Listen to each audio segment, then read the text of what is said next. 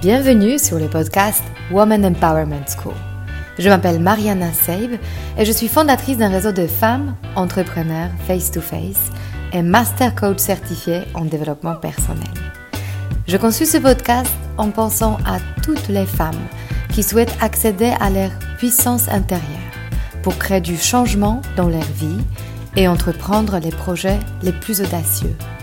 Ensemble, nous allons apprendre à mieux nous connaître, lever nos barrières et accéder à notre intuition féminine pour mener la vie dont nous rêvons profondément. Alors, si tu souhaites développer ton business et créer de l'impact dont tu seras fier, ce podcast est fait pour toi. Et si après avoir écouté cet épisode, tu penses à quelqu'un qui pourra en bénéficier, n'hésite pas à le partager et à laisser un avis 5 étoiles pour augmenter sa visibilité. Alors, prête pour changer ta vie ? Allez, on commence.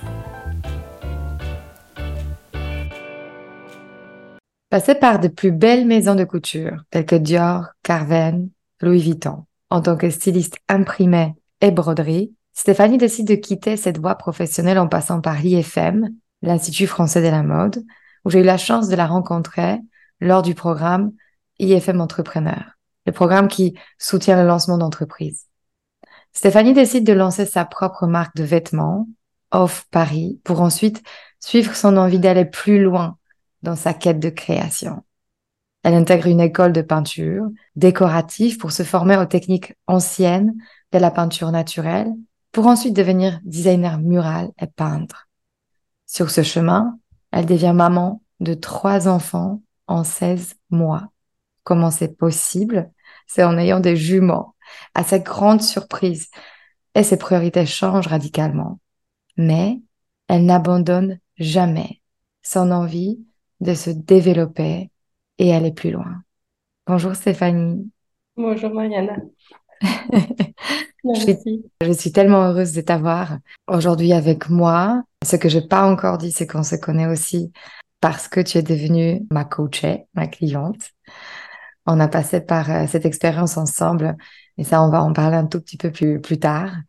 J'aimerais beaucoup qu'on commence avec ton histoire, que tu nous dises brièvement qu'est-ce qui t'a amené à construire ce parcours si individuel autour du beau et à sortir du cadre de ton métier de print designer, à créer ton propre chemin. Au tout début, je pense qu'il y avait une joie d'enfant de peindre, avec un vrai bonheur pour la couleur. J'aimais beaucoup essayer raconter des histoires.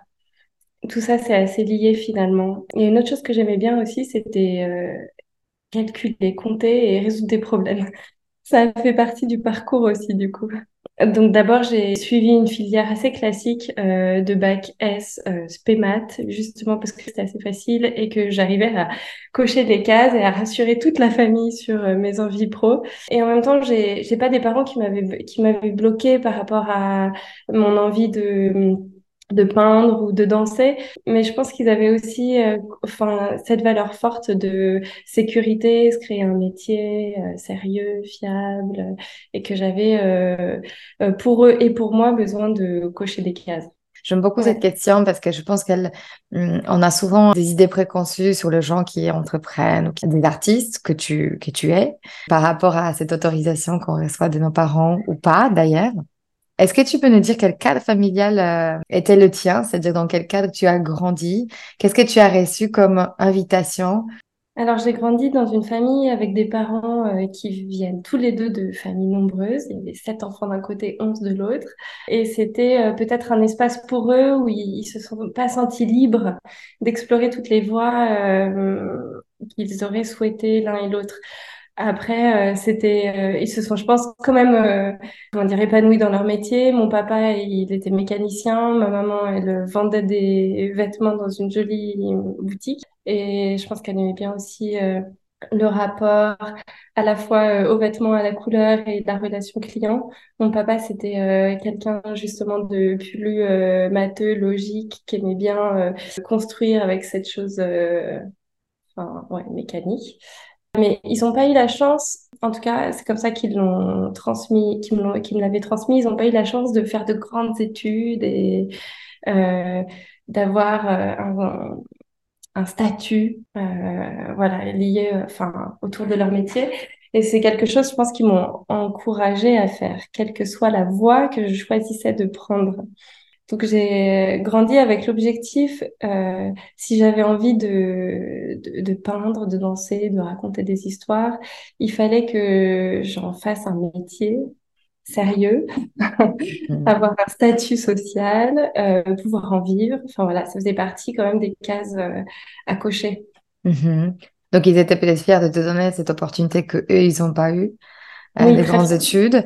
Et comment ça s'est traduit du coup dans tes premières expériences parce que tu passes quand même par, enfin tu remplis la mission qu'ils t'ont donnée, alors tu intègres des maisons qui s'intègrent dans cette idée de statut, Dior, Carven, Louis Vuitton. Est-ce que tu peux nous parler un peu de ce passage? Qu'est-ce que ça a été pour toi personnellement? Bah déjà, ça m'a prouvé que j'étais capable de faire un métier qui était créatif, d'y trouver ma place. Il y avait ces grandes maisons avec la magie de ce que peut être un défilé, des backstage créés avec le budget qui va avec, c'est-à-dire rencontrer des fabuleux artisans, fabricants, jouer avec les couleurs, les matières. Et là, c'était un moment où Raf Simon venait d'être recruté. Donc, j'étais en lien direct avec lui. On avait des rendez-vous pour élaborer les collections. Donc, disons, pour moi, c'était une porte d'entrée extraordinaire où j'étais vraiment au cœur de la création. Et donc, qu'est-ce qui se passe? Pourquoi tu décides finalement de, quelque part, prendre la porte de sortie? Parce que personne ne te demande de le faire. C'est toi-même qui décides d'intégrer ensuite l'IFM. Donc, à la fois, Dior, c'était un terrain de jeu extraordinaire et en même temps, voilà, il y avait un rythme de collection. On avait deux collections de prêt-à-porter, deux collections de haute couture. Il y avait aussi ce qu'on appelle les pre-fall. En fait, ça faisait 4 collections de prêt-à-porter et 2 collections de haute couture par an. Donc, il y en avait 6, sans compter les petites capsules commerciales. Si on compte le mois de fermeture du mois d'août, on avait un mois et demi par collection. Donc, c'est-à-dire qu'il fallait trouver les idées, penser, dessiner la collection en une semaine, 10 jours et vivre un mois et demi avec cette idée-là. Et une fois que c'était lancé, recommencer. En 3 ans et 1 mois, j'ai travaillé sur 19 collections chez Christian Dior. C'était extraordinaire et en même temps, c'était un rythme qui était vraiment intense. On vit que pour ça et on produit très rapidement. Tous les mois, il faut trouver une nouvelle idée et le faire aussi. À la fois, je devais créer des choses qui devaient plaire à ma N+1, donc mon responsable direct, et aussi qui pouvait correspondre à l'univers de Raf Simon. Donc du coup, il y avait 2 filtres dans lesquels je devais me plonger pour pouvoir créer. Et il y a un moment dans cet espace-là, je pense que je savais plus qui j'étais réellement moi en tant que créative.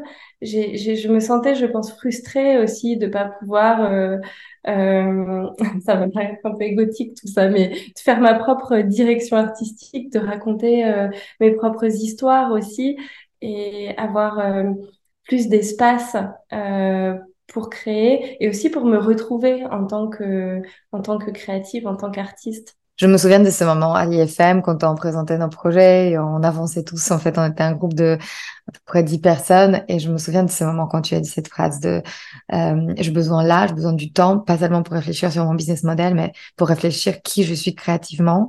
Ça m'a vraiment frappée parce que je savais que c'était une quête très profonde en toi. Il y a aussi, on a partagé beaucoup de choses dans cette période que j'ai adorée, en pro et en perso.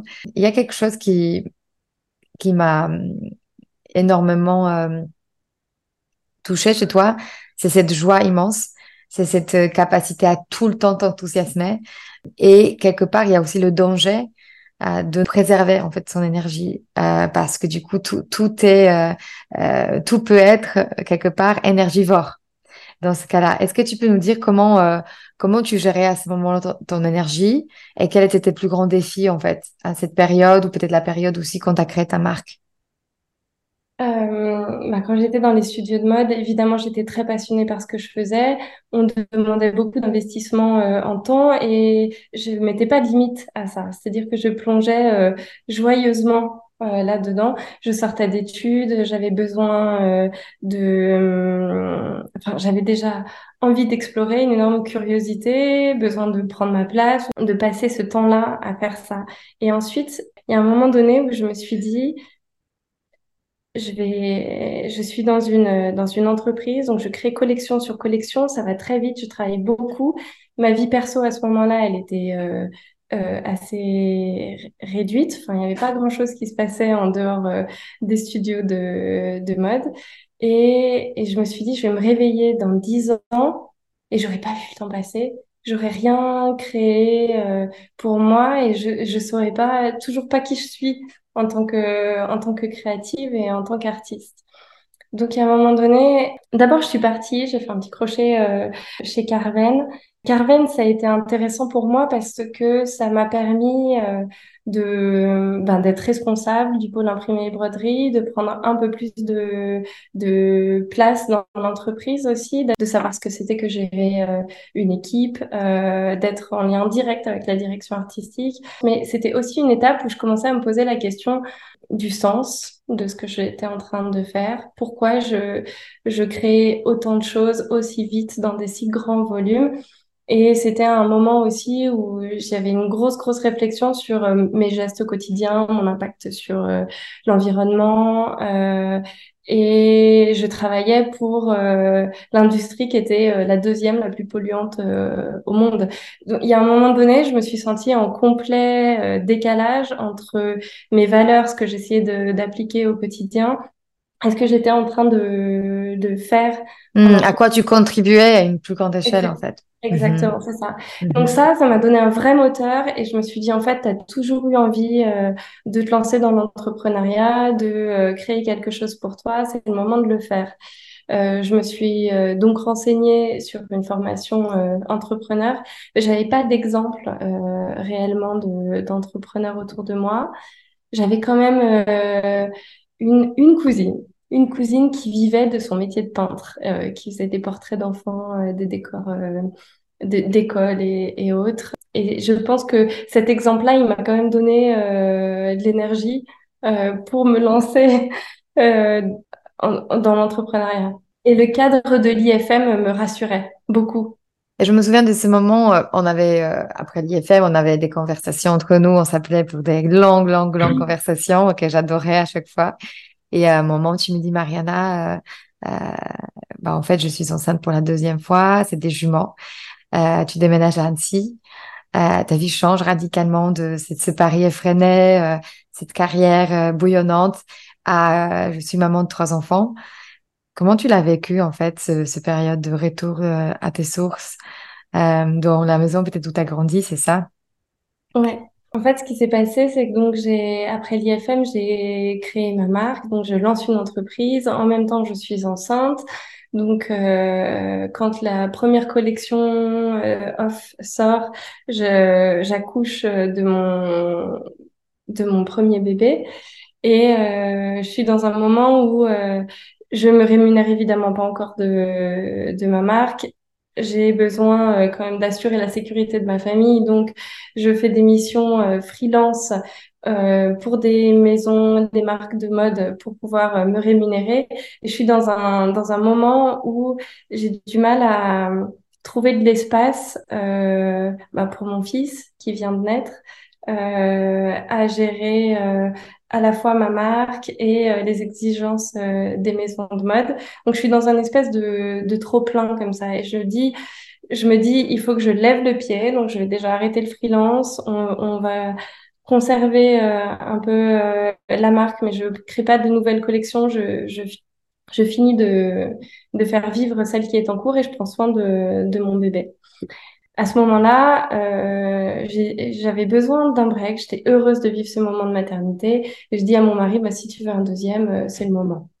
Parce que j'ai décidé de vivre ce moment de maternité pleinement. Donc, on lance un deuxième et ce sont des jumeaux.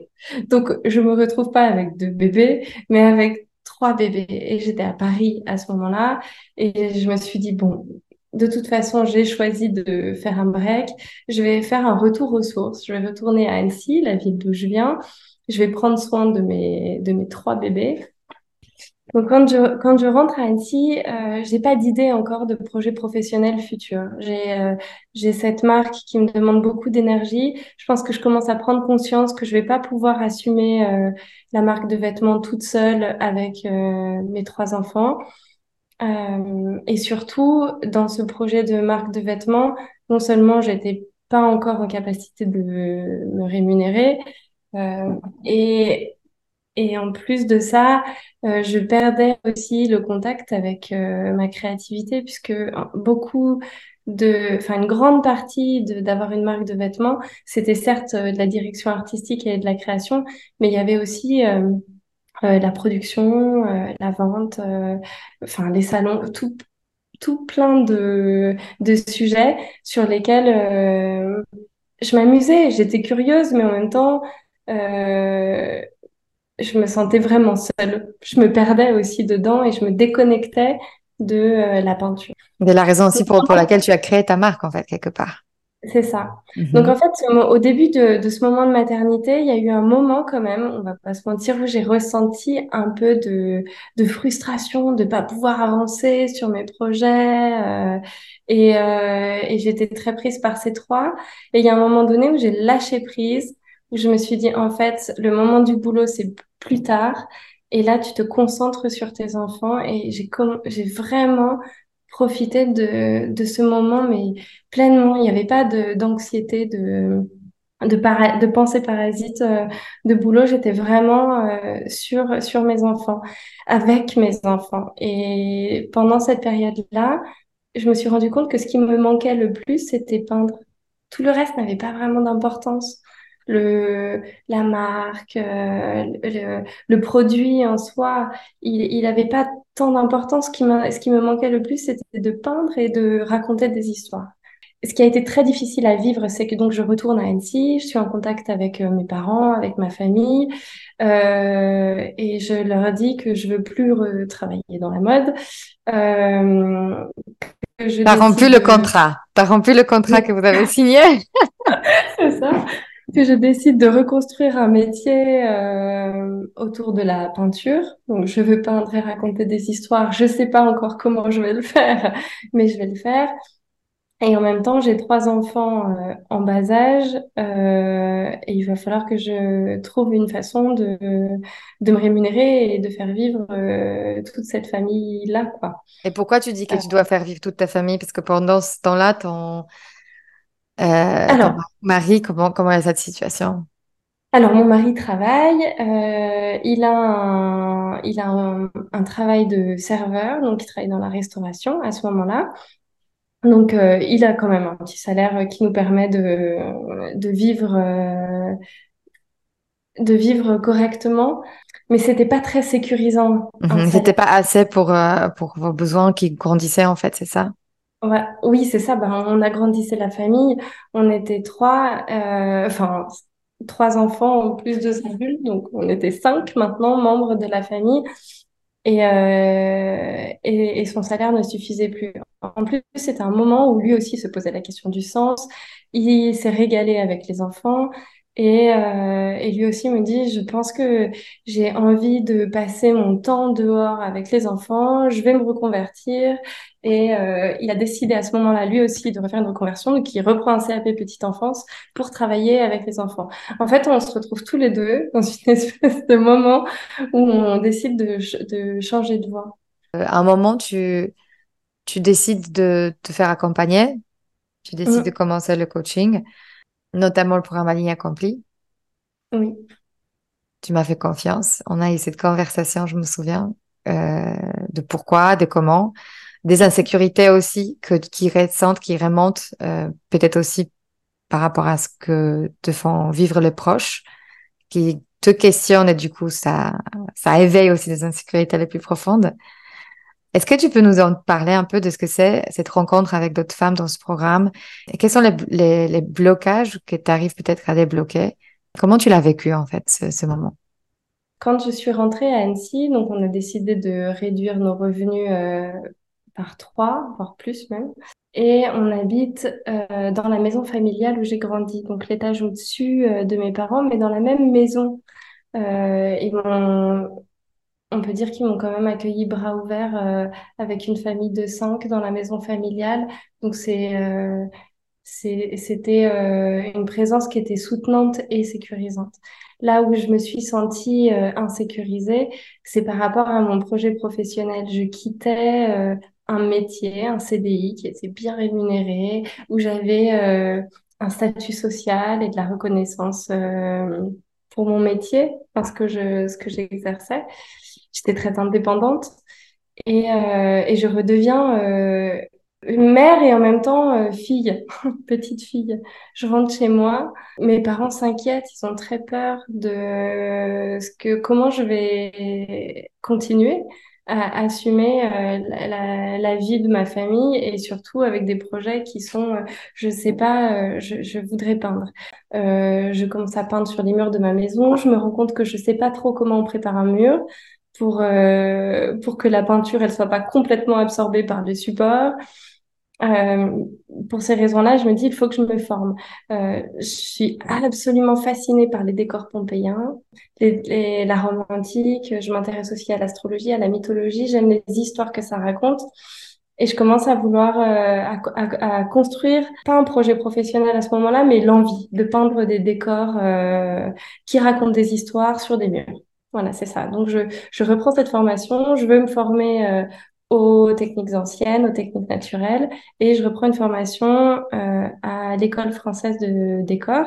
Pour moi, un premier pas, parce que je vais valider, je pense que j'ai toujours plus ou moins eu besoin de valider mes acquis et mes compétences, donc je fais cette formation qui me dit « tu as le droit ou tu es peintre en décor ». Je pense que à ce moment-là, je l'avais pas encore, je me serais pas autorisée à être peintre si j'avais pas un papier qui me disait « tu es peintre ». Et j'avais aussi très peur de ne pas être en capacité de gagner de l'argent de ce métier-là, sachant que j'avais créé une marque de vêtements avec laquelle je n'ai pas perdu d'argent, mais j'en ai pas gagné non plus. C'était pas un business rentable. Et je me suis rendu compte que j'avais peut-être encore des blocages qui se situaient au niveau de ma relation avec l'argent et comment générer de l'argent et un revenu pour moi-même avec un projet que je construis. Mmh. Et ben voilà, je te connaissais, je savais, je connaissais ton parcours, et je savais que tu lançais cette activité de coaching, que tu savais comment débloquer les croyances au sujet de l'argent. Et du coup, je me suis dit peut-être que le programme Alignées et Accomplies va m'aider à passer ce cap-là. Donc, il y avait ça aussi. Et puis aussi, être entourée d'un groupe de femmes entrepreneurs qui étaient dans la construction d'un projet, qui essayaient de se rapprocher vraiment de qui elles étaient profondément et d'être dans cette énergie-là pour débuter cette nouvelle activité. Et qu'est-ce qui se passe concrètement quand tu fais ce programme? Qu'est-ce que tu découvres? Qu'est-ce que tu vis? Et quelles sont les décisions qui suivent?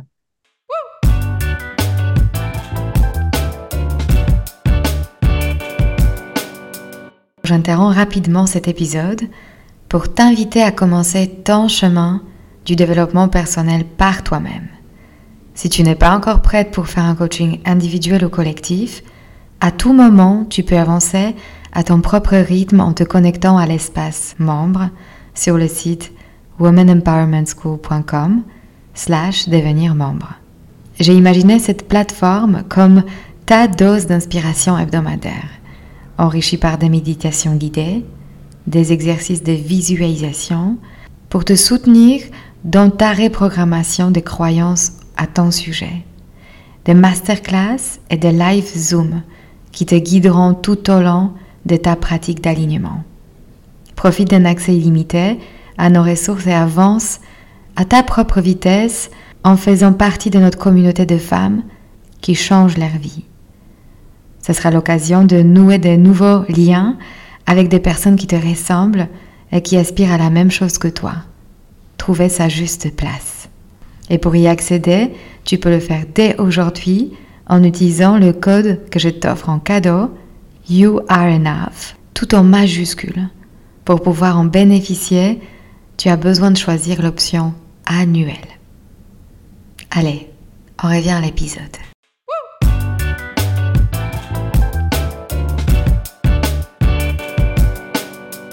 Et qu'est-ce qui se passe concrètement quand tu fais ce programme ? Qu'est-ce que tu découvres ? Qu'est-ce que tu vis ? Et quelles sont les décisions qui suivent ? Qu'est-ce qu'il y a de nouveau aussi dans ta vie qui apparaît peut-être ? Je pense que la première grande révélation, c'était quand on parlait du sujet de... En fait, évaluer, il fallait que je fixe un prix aux choses que je produisais. Donc, quelle était la valeur de ce que je produis ? Et je me suis rendu compte qu'il était très difficile pour moi de donner un prix à mes peintures et à mon travail. En me penchant sur ce sujet-là, je me suis rendu compte que ne pas savoir quelle était la valeur de ce que je produisais, c'était aussi que j'avais un doute sur ma propre valeur. Et donc tout le travail qu'on a fait ensemble sur la recherche se reconnecter à la valeur de soi, c'était une de mes premières révélations dans le coaching. Le fait que je sache pas fixer un prix pour mes œuvres, tout d'un coup je l'ai vu très clairement comme en fait je sais pas, je vais le dire un peu crûment, mais je sais pas ce que je vaux. Réellement, c'est terrible parce qu'en fait, j'avais quand même fait un parcours qui légitimait ce que j'étais en tant que designer, mais je savais pas en tant qu'être, dès qu'il s'agissait d'une production personnelle, créative, je pouvais plus lui donner un prix.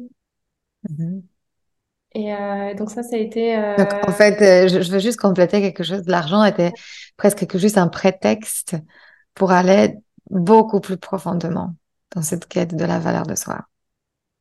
Oui, c'est ça. L'argent, c'était réellement un prétexte pour aller plus profondément dans la quête de la valeur de soi.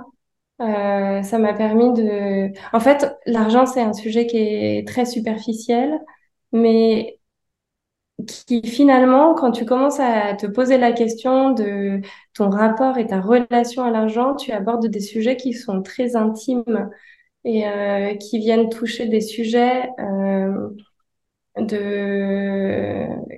quelles sont les valeurs qu'on projette sur l'argent, et que ces valeurs-là, c'est aussi des valeurs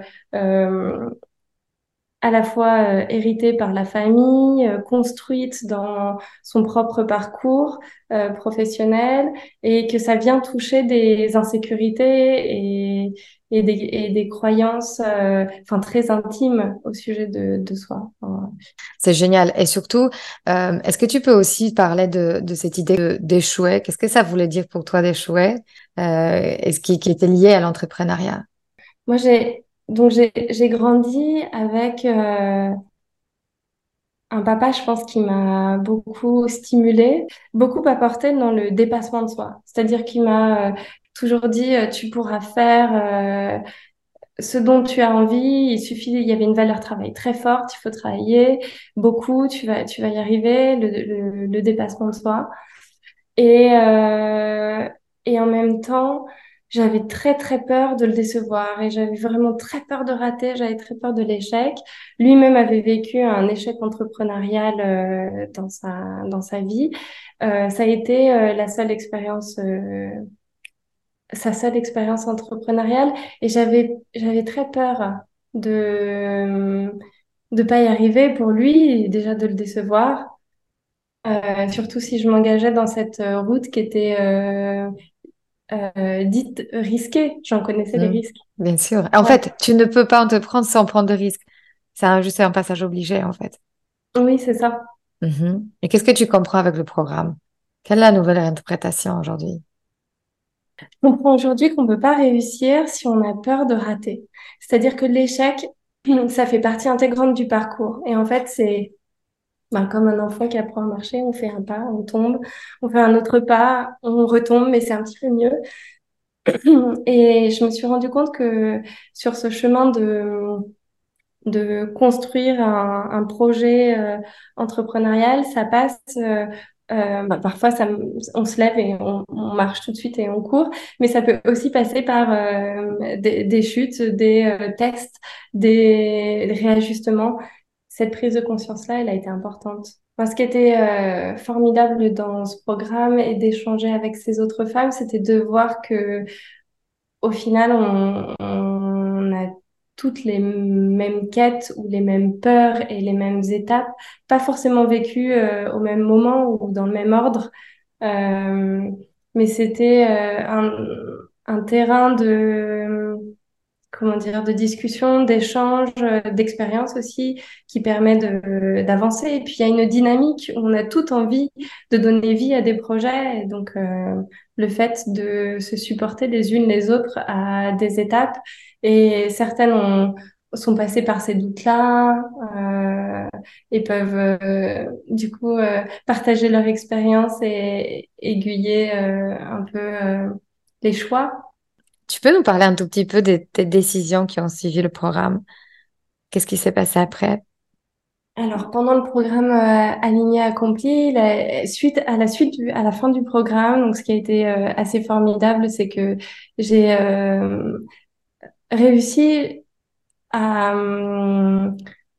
donner une valeur aux choses que je produisais, à envoyer des devis, à fixer des tarifs, à être confiante et rassurée par rapport aux devis que j'envoyais. Au début, là où il me fallait 1 jour et demi avant d'envoyer un devis, 1 jour et demi, je suis gentille parce que quand j'avais ma marque de vêtements, c'était plutôt 2 semaines. Donc...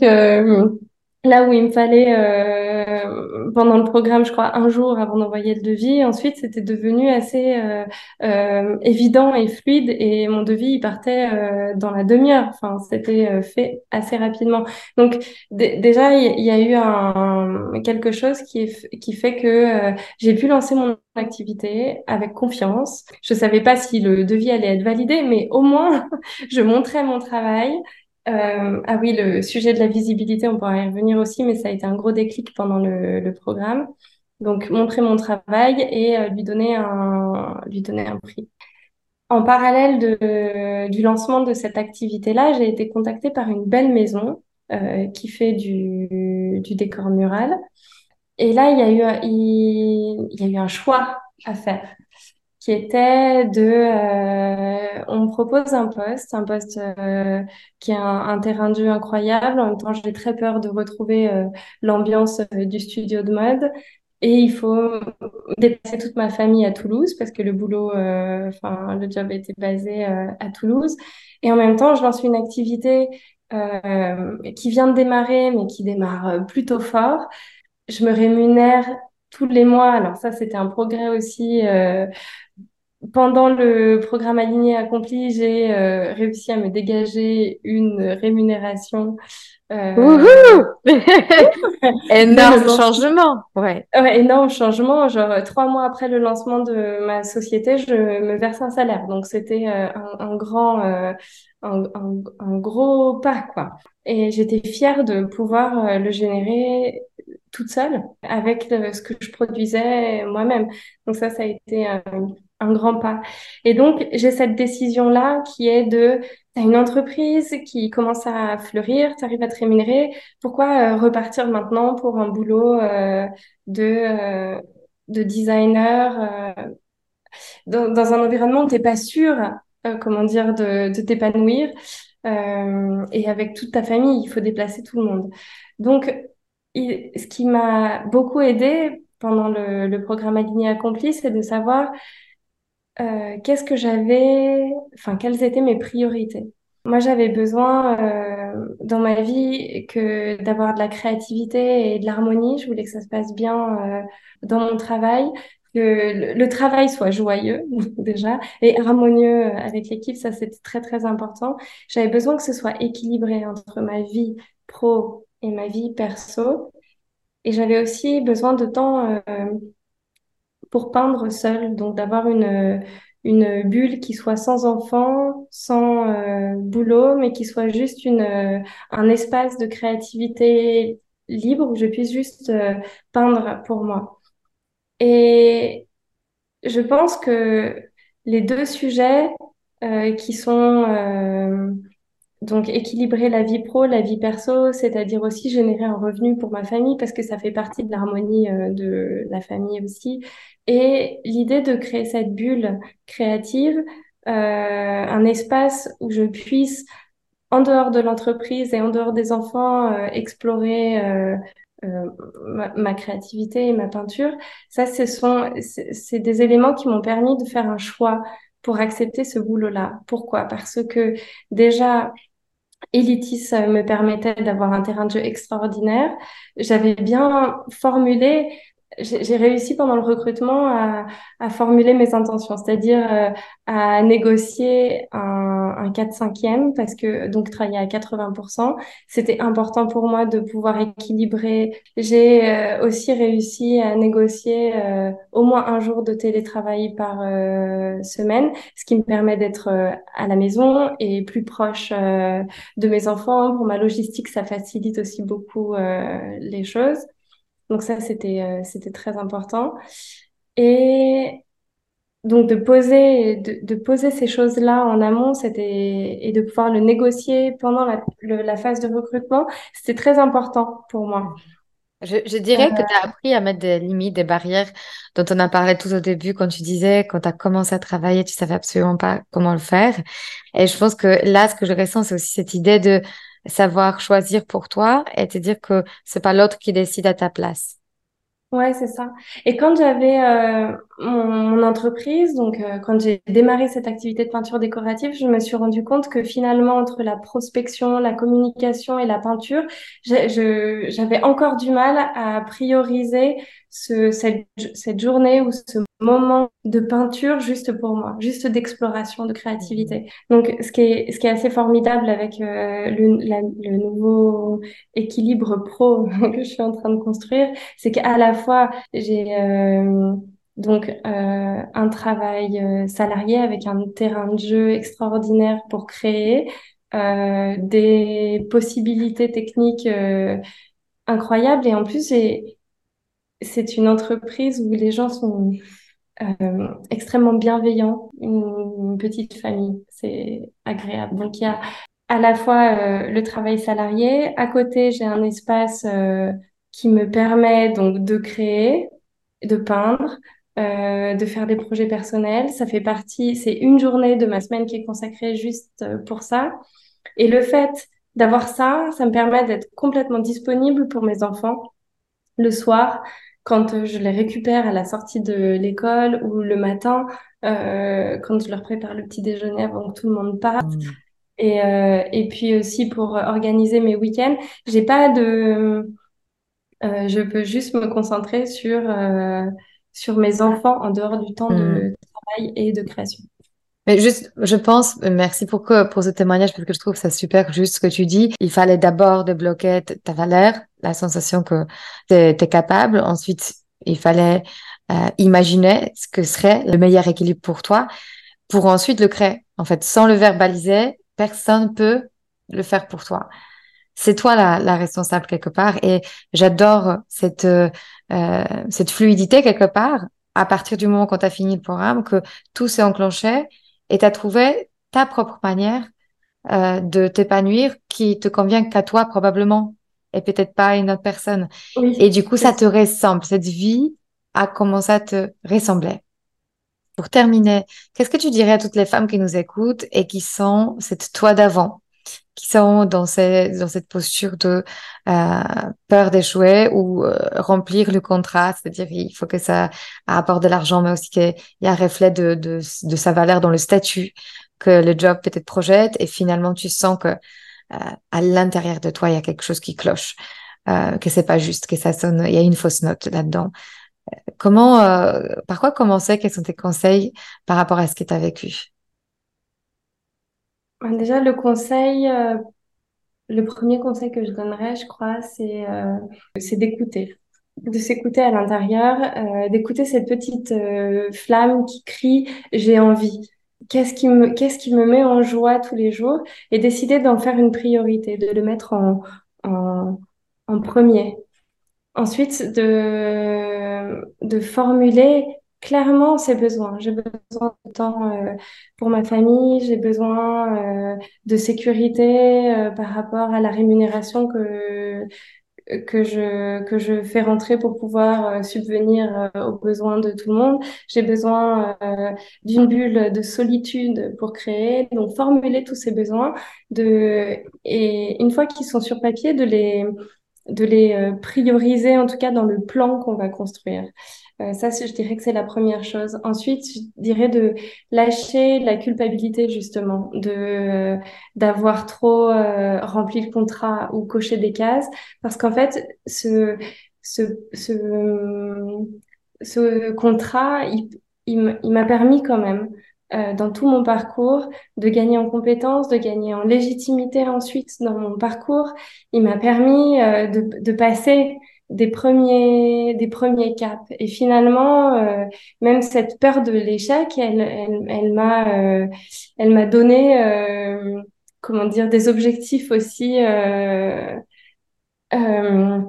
élevés et en même temps sérieux, atteignable. Enfin, ça m'a permis quand même de baliser le parcours. Donc, je dirais lâcher la culpabilité de ça, d'avoir voulu remplir le contrat, et en même temps savoir à un moment donné dire c'est bon, j'en ai fait assez. Je me suis prouvée à moi-même ce que je valais. Je reconnais la valeur de ce que je peux produire, des compétences que j'ai acquises. Et j'écoute cette petite voix qui me dit j'ai envie et maintenant je sais que j'ai les moyens de. Parfois on a besoin d'avoir quelqu'un qui croit en soi plus que soi-même et je crois dans mon parcours j'ai eu la chance d'avoir un mari qui a toujours cru en moi plus que moi, donc je pense que ça m'a beaucoup portée dans mon projet, et en même temps j'ai ressenti le besoin à un moment donné de le soulager de ce poids-là, dans le sens que je partageais avec lui beaucoup de mes doutes, de mes inquiétudes, et pour préserver l'équilibre de notre couple et de la famille, tout ce qui concernait mes inquiétudes pro-entrepreneuriales et mes projets, j'avais besoin de les confier dans une autre bulle qui pèse pas justement ni sur mon couple, sur ma famille, et c'était très important de trouver cette autre personne pilier, donc cette autre personne qui va croire en moi plus que moi. Donc là j'ai rencontré Mariana et un groupe de filles assez géniales pendant le programme Alignées et Accomplies. Voilà. Waouh, merci beaucoup Stéphanie, c'était puissant, merci pour ta sincérité. J'ai tellement la joie d'avoir des personnes comme toi dans ma vie. Je sens, en fait, j'ai des frissons qu'on a construit un parcours ensemble. La vie a voulu qu'on se croise et qu'on se recroise, et je suis sûre qu'on va continuer à se soutenir mutuellement. Et je te remercie pour toute ta disponibilité, ce temps précieux qu'a la femme avec 3 enfants et un boulot à plein temps.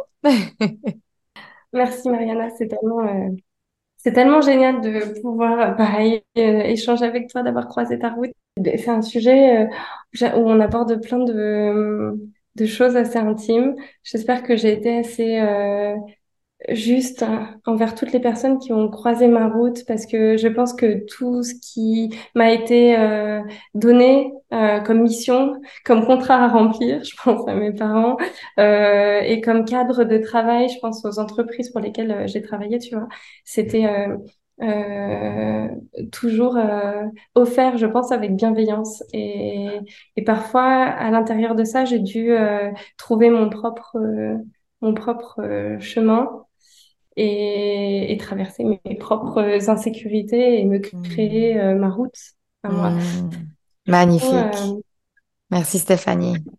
Bonjour. Merci infiniment.